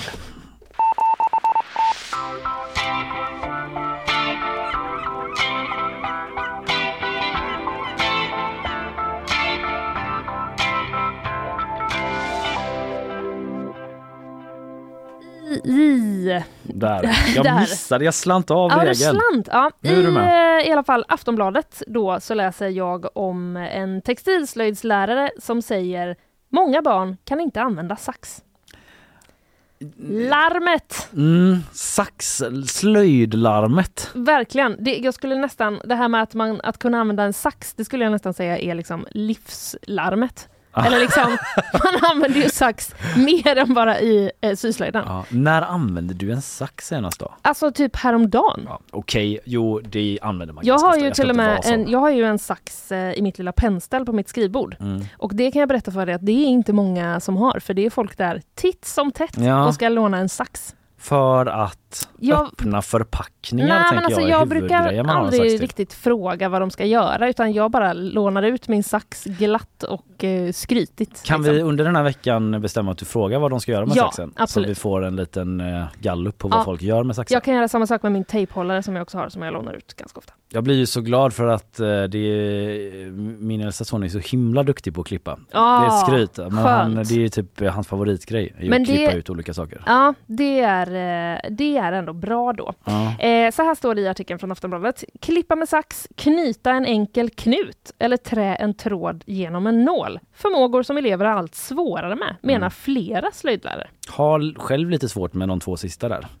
Knyta en enkel knut. Ja, eller liksom inte på mina skor men jag är inte så jättestark knutmässigt. Men jag klart jag kan det, jag ska inte Vi överdriva. kan öva lite på det sen, för Ja. jag knyter, knut, jag, jag knyter knutar också hela tiden. Mm. Vad konstigt. Ja. Eh, I alla fall, Kristin- Kristina Norgren Arnesson som är textilslöjdslärare då, hon säger att finmotoriken och förkunskaperna sjunker drastiskt. Och vad tror du att hon tror att boven i dramat är? Eh, internet. Skärmtid! Skärmtid. Jajamän! Eh, hon säger då också att varje år som man träffar en ny klass så märker man att eh, förkunskaperna sjunker drastiskt. Så det går liksom sämre och sämre från år eh, till år. Och det är då liksom på Facebook som den här liksom eh, utbytet mellan slöjdlärare då har eh, skett. Och jag tycker det är väldigt roligt för att Aftonbladet har liksom lagt ut en bild Mm. eh, på ett tygstycke som är klippt i ändarna och bildtexten lyder En elev i mellanstadiet hade försökt klippa rakt. Eh, och så ser man bilden och så känner man bara, Ja. det här är inte rakt. Alltså det är väldigt hackigt klippt. Ja, det ser inte bra ut. Nej, det ser inte proffsigt ut. Det ser inte ut som att de kommer klara uppkörningen för sykörkort. Nej! Typ, kommer de klara värnplikten? Jag vet inte hur mycket sax man använder där. Men, Nej. men eh, ja. Det är bara roligt uttryckt också att det är så. En elev i mellanstadiet hade försökt klippa Ja. rakt. Punkt. Mm. Ingen mer kommentar. Du men kan det aldrig är... ana vad som hände sen. är lite det blev inte rakt. Tog ni sykörkort när du gick i skolan? Vet du, jag kommer faktiskt inte ihåg eh, Det var en ganska stor det. grej upp, som jag minns att man För- tog ja, sykörkort. För oss var det mycket större med datakörkort. Ja, just Det det. tog vi ju. Jag undrar om det är många som liksom är ute olovligen på datorer nu för tiden. Ja, som inte det. har körkort Nej. eller syr helt eh, utan att ha färdbevis Ja. liksom, för en symaskin. Tänk om de börjar införa sådana kontroller. Ja. Nu börjar jag just fundera, var är mitt datakörkort? Måste man förnya det liksom? Mm, För sitter, det är ju gammalt. Jag hoppas att du inte sitter över full framför datorn. Då kan man ju rycka det kortet. Typ en ganska bra grej kanske. Ja, det liksom- borde man faktiskt ha ibland. Man borde kanske ha det. Mm. Ja. Eh, ja men du Kristina Norgren är inne på samma eh, linje som jag. Att kunna knyta en knut är en livskunskap. Mm. Inte enbart en slöjdkunskap. Eh, kan man inte knyta ihop två trådar som tioåring, då blir det svårt i framtiden. Ja, fair enough typ. Alltså jag kan ju självklart eh, knyta. ihop två trådar men jag tycker alltid det Ja. är lite jobbigt. Men jag får alltid skämmas, det är inte riktigt samma sak men eh, på somrarna när man eh, åker båt ibland på min svärfars landställe. Mm. Att jag, jag kan inte knyta en sån En tamp. en tamp liksom. Mm. Det är alltid typ Du kan inga sådär ja. Nej. Nej. Jag har också varit med om det att jag skulle så knyta en tamp i en sån kil och kyla in i ett berg eh, ute i Göteborgs skär- skärgård. Det låter ju jättesvårt. Det var ganska svårt men nu sa jag så här, nu sitter den bra. Men då kan inte jag där grundläggande liksom fysik att om, om någonting liksom ruckas på tillräckligt länge Nej. så lossar det till slut. Mm. Så vi liksom låg och solade på stenen och bara så här tittade på den idioten vars båt har flyttat iväg. Vänta lite nu! så var det vår båt. Nej! Fick vi dyka ut och bara simma ikapp båten. Hur långt hade den eh, försvunnit? Ge mig svar i Nej, sjömil höll jag på att säga. 20 meter ut eller 20 sådär. meter, ja, okej. Mm. Det var ändå lugnt men, eh, Men det, jobbigt. det var inte självförtroendestärkande. Nej. Nej. Du kanske ska googla upp några eh, liksom, knopar Mm. tills nästa gång. Min, tjej, min kompis hade ju sin nya tjej med sig också. Så det var kanske Åh, inte en sån pinsamt. riktig sån... Men då var det tur ändå att det inte var han som knöt. nej precis men det var ändå inte riktigt så Will you marry me? Direkt när det hade hänt. Fick han ställa in det då? Ja det fick jag göra. De är inte ihop idag. Ja, Eh. sorgligt det kändes. Ja men det är det larmet. Det är det larmet och det är egentligen det jag har att säga. Det är, eh, det är för lite motorikträning. Får jag haka på en grej då? Mm. För att i Kalifornien på andra sidan Atlanten Kan barn klippa där? Eh, det vet jag inte, men man kommer i alla fall att återinföra skrivstil i skolan, rapporterar Reuters. Ja! Eh, och där är det också det. Ele- elever som har lärt sig skriva på skärmar istället för böcker ska nu gå tillbaka till old school-sättet, rapporterar Reuters, skriver Aftonbladet. Eh, och ehm, precis att man liksom ehm, i och med datorernas inträde så har det hamnat i skymundan att folk, eh, barn inte kan skriva. Det kan man hand. verkligen säga att skrivstil har hamnat i skymundan. Jag minns ju att man hade någonting som kallades för gammaldags skrivstil till och med när jag gick i skolan. Att det fanns så här, Jaha, man ännu äldre, liksom. tränade skrivstil men också gammaldags skrivstil. Det ringer någon liten klocka. klocka. Alltså av, en, av en sjuk slump så eh, satt jag liksom bara hemma någon dag i förra veckan och eh, hade köpt ett nytt anteckningsblock. Mm. För att jag älskar anteckningsblock. Ja. Och då så började jag liksom bara doodla lite och så kom jag att tänka på så här, fan skrivstil var jävligt länge Mm. man gjorde. Eh, Det var ju ändå en statusgrej att eh, ha en snygg eh, handstil. Exakt, och det var också ett, nästan ett krav som tjej. Ja precis. Eh, att man skulle ha, så det var mycket prestige i det och då så satte jag mig och bara så här, hur, hur var det man gjorde det igen nu?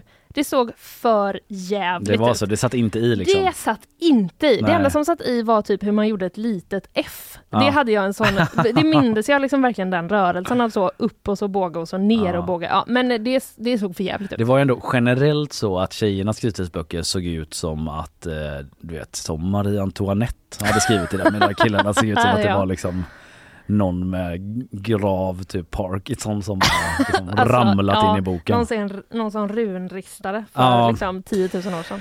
Och eh, jag vet väl, eh, eller tror mig veta att man liksom ändå eh, pratar om det här i svensk skola också. Att barn är så dåliga på att skriva för hand och så här, ska det verkligen behövas? Ja men det har någonting med didaktiken att göra och inlärning Mm. och så vidare. Men då får, ni också, då får de ju göra det i skolan.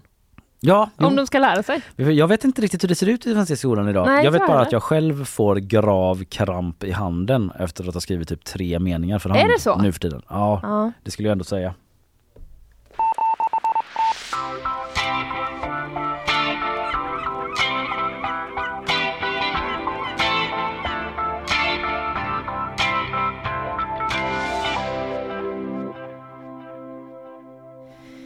Nu ska vi prata om en eh, riktig eh, klassiker. Mm. Eh, faktiskt. Vi eh, ska prata om eh, det här. Jag måste hälsa till morsan i Linköping. Kom igen nu Britt-Marie, kör för fan! Ja. Ja, förlåt, jag kunde inte hålla mig riktigt från att, eh, från att hänga i där. Vi tar eh, slutet en gång till. Kom igen nu Britt-Marie, kör för fan! Du hängde med med händerna också första Ja. Fan!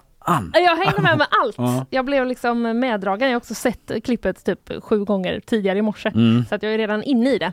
Pritt-Marie alltså. Ja just det, för det sa ju du till mig här om veckan. Ja. Så sa du Pritt-Marie eller någonting och jag hängde inte med. Men Nej. det, det var ju detta såklart. Ja. Ja. Rörigt, det hade jag inte behövt säga, men jag läser på SVT om att eh, det här klippet nu hyllas. Ja. Nu, eh, så här står det i rubriken. Här avtäcker morsan i Linköping skulpturen i Norrköping.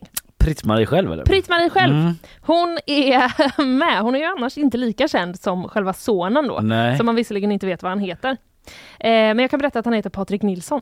Ja just det, för det, han är, det har vi fått reda på nu här. Det har vi fått reda på nu. SVT kör lite sån Maur, Mustiga Mauri-grej. Ja, Att de är verkligen. ute. För jag, jag var inne snabbt på den där artikeln och eh, såg massa sådana andra där de liksom hade också varit ute och så letat efter sådana Youtube. Han eh, elektrikern som är sju år och typ Jerry talar spanska. Typ att de liksom Ah. bara typ kör den grejen också fast i public service. Ja exakt, ja precis. De har eh, relaterat har de så. Meme Lord Jackie listar sina tre bästa memes. Ja. Hundklubben sörjer världsberömd memhund. Ja. Ja. Och eh, internetlegendaren då Grumpy Cat är död har de Ja. länkat in. Eh, men det som har hänt är att eh, det här klippet har liksom eh, hyllats på så sätt att det har fått eh, en egen skulptur då i Norrköping. Mm, Okej. Ja. Internet det är liksom så gammalt nu så nu är det dags att eh, göra statyer av det. Ja. Det är inte längre gamla kungar. eh, om man inte förvisso då menar att han kultur. är en kung. Ja, precis. Ja. Men det är ju kultur va? Ja det är det ju. Eh, vi kan väl eh, lyssna på hur Britt-Marie själv eh, låter bara. Mm. Det är väl intressant. Hur känns det att vara världens mest kända Britt-Marie?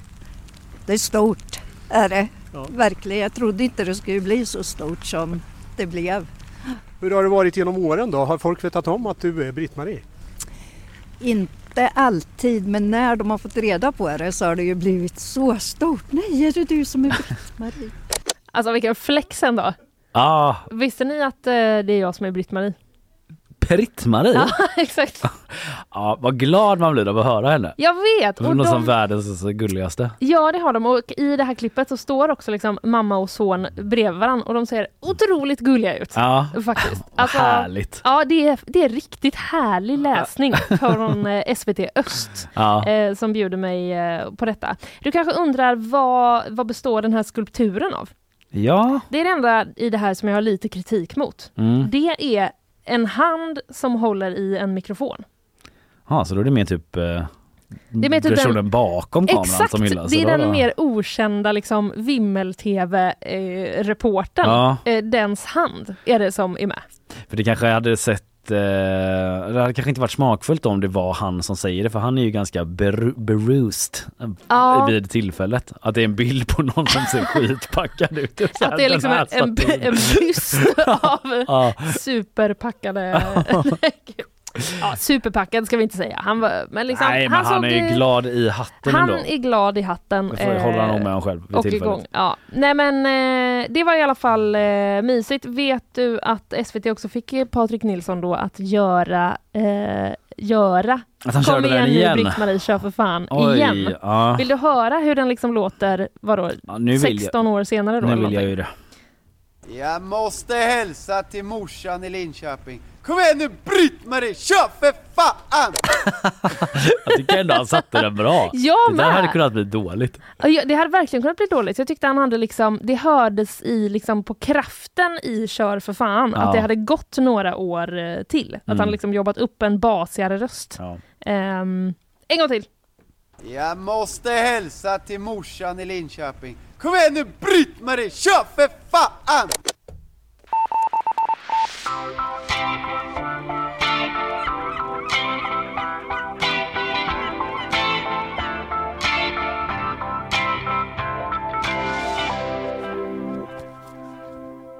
Alice Teodorescu Måwe hon eh, är ju eh, ny, nytt toppnamn på EU-vallistan för Kristdemokraterna. Det har väl ingen missat vid det här laget. Nej, nej, och nu ska hon eh, ut och intervjuas och frågorna ska ställas om det ena och det andra. Hela processen bakom och så vidare. Men hon var med i eh, TV4s Nyhetsmorgon här i helgen. Mm. Och eh, då fick hon frågor om eh, liksom hennes typ relation till Kristdemokraterna, om eh, hela processen som har varit och så vidare. Så här, vad, hon är ju kompis med Ebba Busch. Hur mycket hade ni pratat om det här innan? Och då var det verkligen så bara nej, nej, nej. Vi pratade aldrig om politik på det sättet. Utan det var inte ens Ebba Buschs förslag att jag skulle in i det här. Utan det var någon annan som tänkte på det och sådär. Mm. Ja, så menar de att det gick till då. Men sen fick hon också frågan då av eh, Jenny Strömstedt eh, som hon liksom var tvungen att säga så här då innan Teodorescu svarade. Det är väl en intressant fråga, eller? Ja. Vad var det då för fråga? Vi eh, kan lyssna. Tror du på Gud? Förlåt? Tror du på Gud? Eh, nej, det gör jag inte. Eh, och det är väldigt intressant att du ställer den frågan för jag har inte fått den av någon kristdemokrat utan bara av journalister. Mm. Gravt behov av ett glas vatten där eh, Alice Teodorescu. ja, ja. Mm. Det klickade lite. Ja. Eh, men det är bara journalister som har frågat det tydligen. Ingen Ja. kristdemokrat. Nej. Kommentar, tanke? Alltså, Antingen så förutsätter de det i Kristdemokraterna eller så är det inte så viktigt. nej för de har ju också, jag vill minnas att jag hört liksom Ebba Busch någon gång föra ett resonemang om att så, det är inte så viktigt i, egentligen och det är kristna värderingar typ, kanske hon har Precis. sagt. Alltså nu, Nej, jag är inte helt jag, säker jag på har för mig detta. att hon har sagt så här, Kristdemokraterna har ingenting med kristendomen att göra. Nej men eller hur, och att man typ lite så. så. Bara, ingenting då. Någonting kanske eftersom ni heter ändå krist. Så Men, tänker man ju. Men det är eh, ja. värderingarna som du sa. Ja, De jag har för mig att det är liksom den, den beskrivningen som har varit. Men, men det är ju också, alltså jag menar om man hade haft ett parti som typ så hette Fotbollspartiet Mm. som hade liksom hämtat sina värderingar från sporten. Mm. Då hade man ju kanske ändå frågat, spelar du fotboll? Ja, eller har du spelat fotboll? Ja. Du, det är ingen i fotbollspartiet som har frågat mig. Väldigt intressant för det är bara journalister som undrar det. Hmm, ja, eller hur? Ja. Lite udda eh, ändå. Ja, jag läser på GP då att eh, KD ändå är ett parti vars ideologi bygger på citat kristen människosyn och värdegrund. Mm. Men eh, hon tyckte det var en konstig fråga men Jenny Strömstedt eh, tyckte typ inte det. Hon Nej. frågade ju där som vi hörde, Ja. är det så himla konstigt då? Så att det säger ju Nej, någonting. man måste inte tro på Gud för att vara med i Kristdemokraterna. Det har väl varit tydligt länge. Men det är väl en intressant fråga, eller? Jag tycker att det är en privat fråga framför allt. Ja, hon tyckte inte det var en intressant fråga utan en privat fråga. Ja. Ja, och det kanske det är. Jag vet inte, det spelar kanske ingen roll. Nej. Men eh, nu Men- vet vi i alla fall. Det är ju också en tunn, eh, eller liksom tunn gräns, men när man blir politiker så är det ju vissa saker som, eh, som vissa privata saker kanske, som är så här, man förväntas prata om. Ja. Eller svara på. Det pol- privata är politiskt Ja. och sådär, menar ju vissa. Men eh, det kanske ändå någonting ändå liksom om väldigt många i ens parti tror ganska starkt på Gud och man själv Mm. inte gör det. Det är ändå en sån himla, alltså du vet om man verkligen tar det bokstavligt liksom att några tror på en högre makt i himmelen som Ja, typ så sant. ligger bakom allt som har hänt och kommer att Ja. hända typ. Nu hårdrar jag kristendomen, jag vet. Mm. Men att man liksom inte skriver under på det alls. Nej, precis. Jag tycker ändå det är en krock Det- inom partiet. Sen finns det ja. väl i och för sig kristna och ateister i sossarna och eh, liksom Sverigedemokraterna och så vidare också. Så jag vet inte. Hon eh, fick också frågor om eh, de här uppgifterna som kom också i helgen väl om att hon skulle ha hört av sig till Moderaterna om att kandidera till EU-parlamentet. Just det. För det kom ju ganska plötsligt där att hon blev medlem liksom dagen innan i KD. Ja. Dagen innan hon presenterades som första namn på listan. Eh, men det, det här med att hon ska ha kontaktat Moderaterna det tycker Teodorescu Måwe har blivit uppförstorat. Och att eh, hon skrev, jag, hon säger så här, jag skrev att jag kanske skulle vara intresserad och undrade hur nomineringsprocessen såg ut säger hon. Så eh, Okej. I don't know. Nej. Men det är ändå att hon var liksom ute och fiskade i Mm. olika partivatten då. Mm. Eller jag vet inte vad hon menar om hon inte var sugen. Att hon bara säger jag bara undrar, jag är väldigt intresserad av processer. Ja, just Typ det. hur, hur går det till egentligen? Ja. Bra, det vet jag tack. Nu Mm. liksom fortsätter jag mitt jobb på SVT. Jag vet inte, det var lite det sista jag hade att säga idag känner jag. Eh, om Alice Teodorescu Måwe och generellt. För vi har ju redan pratat om ganska mycket saker. Det har vi. Eh, det finska valet berättar Ja. jag lite grann om. Presidentvalet. Det är två kandidater kvar. Eh, bildgoogla dem, jag uppmanar er. Och eh, nej, om två veckor så ställs de mot varandra i då den eh, slutgiltiga omgången. Alexander Stubb och DJ Pexi. Ja, DJ Mm. Pexi precis. Eh, och sen berättade jag lite om Trump också. Han döms att betala 870 miljoner kronor i skadestånd. Just det, jag talade om att republikaner i USAs senat vill se att USA svarar militärt mot Iran efter att tre amerikanska soldater har omkommit efter en drönarattack på en amerikansk militärbas i Jordanien. Eh, något som vi sannolikt får höra mer om i veckan. Sen snackade jag också om att den här jättebåten Icon of the Sea, rekordbåten som den kallas.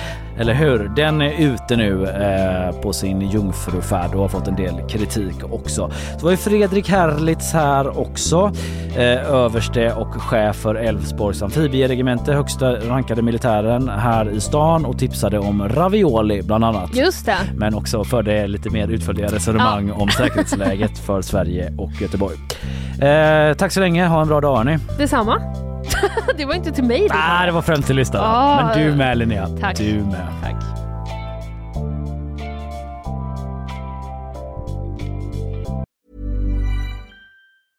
Even when we're on a budget, we still deserve nice things. Quince is a place to scoop up stunning high-end goods for 50 to 80% less than similar brands. They have buttery soft cashmere sweaters starting at $50, luxurious Italian leather bags, and so much more. Plus, Quince only works with factories that use safe, ethical, and responsible manufacturing. Get the high-end goods you'll love without the high price tag with Quince. Go to quince.com slash style for free shipping and 365-day returns.